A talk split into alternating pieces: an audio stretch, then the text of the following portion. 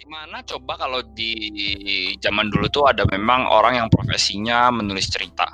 Ceritanya bagus. Mungkin zaman orang dulu pengetahuan nggak saya advance sekarang. Mungkin mendengar apa pun, apa pun itu kayak hmm, enak didengar, hmm, gue ingetin terus ya gue cerita-cerita terlepas dari pengetahuan pada zaman dulu. Terus ceritanya si orang ini jadi terkenal, saking terkenalnya dia menjadi cerita asli. Tapi banyak akhirnya banyak cerita-cerita zaman sekarang yang kalian dengerin itu semua sebenarnya cerita dari pengarang-pengarang terkenal yang kreditnya nggak ditulis. itu kejadian. Ini kebetulan uh. berhubungan dengan risetku. Jadi aku bisa bilang itu benar Daryl. Jadi memang ada. Ya contohnya. Oh, respon apa ya? ya mungkin kalau aku share, uh, ini tadi poin yang bagus uh, yang aku juga mau angkat.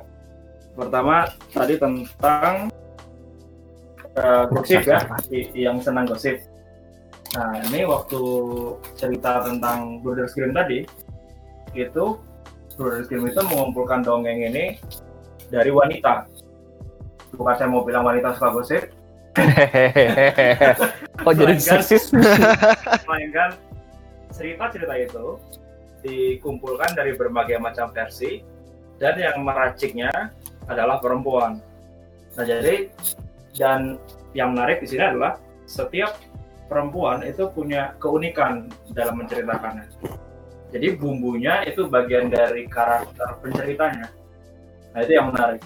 Jadi tadi kenapa aku ajukan mungkin cerita Brother sebagai semacam standarisasi karena kemudian versi ini di diramu gitu jadi satu. Nah ini ada hubungannya juga dengan dukun di Nias. Hmm. Jadi di Nias itu punya tradisi kalau mau ada upacara, upacara khusus, biasanya dia menceritakan salah satunya itu asal usul uh, sukunya atau dan itu dihubungkan dengan manusia pertama di Pulau Nias. Nah yang menarik, yang boleh menceritakan ini itu dukun cerita. Jadi ada orang yang profesinya memang dukun untuk bercerita. Nah dukun ini dari satu dukun ke dukun yang lain itu ceritanya beda. Dan kadang-kadang bumbunya itu ditambahi sesuai dengan eh, hmm. pengalaman dan karakter si si peceritanya sendiri. Contohnya di satu tulisan ini dari satu profesor namanya uh, Dominic Bonat kalau nggak salah. Kebetulan saya sempat uh, bantuin kerjaan beliau. Uh, dia bilang di satu mitos itu diceritakan salah satu nenek moyang satu suku di Nias itu dibuang dari desanya karena punya anak di luar nikah. Nah, hmm. perempuan ini konon datang dari negeri seberang, yaitu Sumatera. Kemudian dia dijual dari Sumatera, punya anak luar nikah, menyeberanglah ke Nias karena dibuang. Nah yang menarik, kenapa yang profesor ini bilang cerita ini dibumbui? Karena ini harusnya terjadi di masa yang sangat kuno. Tetapi di cerita itu yang ditulis oleh profesor ini, perempuan ini dibekali oleh barang-barang yang membantu untuk mengadakan sebuah peradaban. Jadi bibit tani, alat pertanian, kemudian perkakas, singkat cerita, semua benda-benda untuk menciptakan peradaban baru di tanah yang asing. Tapi salah satu benda yang disenggung adalah senapan. Yang mana senapan baru ada di orang Belanda. Jadi kita semacam ada senapan dan di situ profesor itu berkesimpulan. Jadi memang memang memang uh, yang kayak di dari cerita ada orang yang tugasnya membuat cerita melestarikan mungkin pesan asal usul atau cerita puncaknya terutama ya lagi-lagi di Jawa kalau yang saya tahu pasti itu pujangga pujangga keraton itu memang ada yang tugasnya membuat cerita baik berdasarkan kejadian nyata, kejadian spiritual yang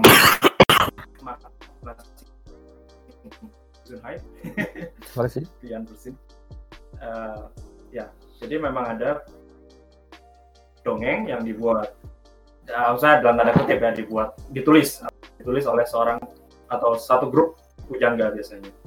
Contoh yang paling terkenal yang saya favorit itu namanya Paramayoga. Mungkin yang orang Jawa tahu.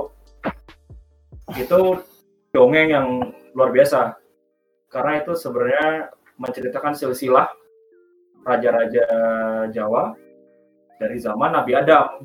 Jadi ceritanya dari manusia pertama.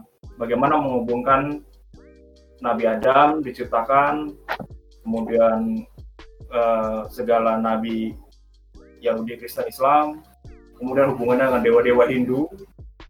Bagaimana bisa Oh, para dewa ini lahir, Betara Guru, Betara Krishna, kemudian sampai manusia pertama di Jawa, raja pertama di Jawa.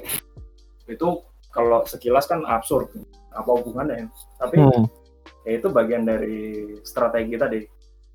M- Mungkin untuk melegitimasi, melegitimasi bahwa seorang raja punya keturunan dewa-dewa. Tidak tanggung-tanggung, tidak hanya dari Hindu Buddha, juga Islam, Kristen. Jadi semua.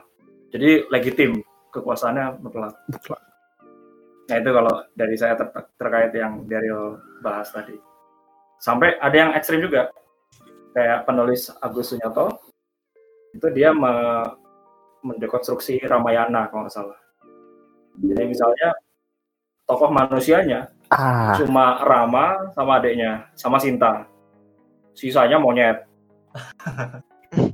Nah, itu tafsirnya ya menurut beliau ini manusia itu ya kaum yang mungkin orang apa itu di India yang ganteng-ganteng Arya. apa Arya, Arya. Lalu yang monyet itu suku yang dijajah, mungkin suku lokal, etnis lokal. Lalu musuhnya Buto, Tuto. musuhnya harus raksasa. Tapi diceritakan raksasanya punya peradaban.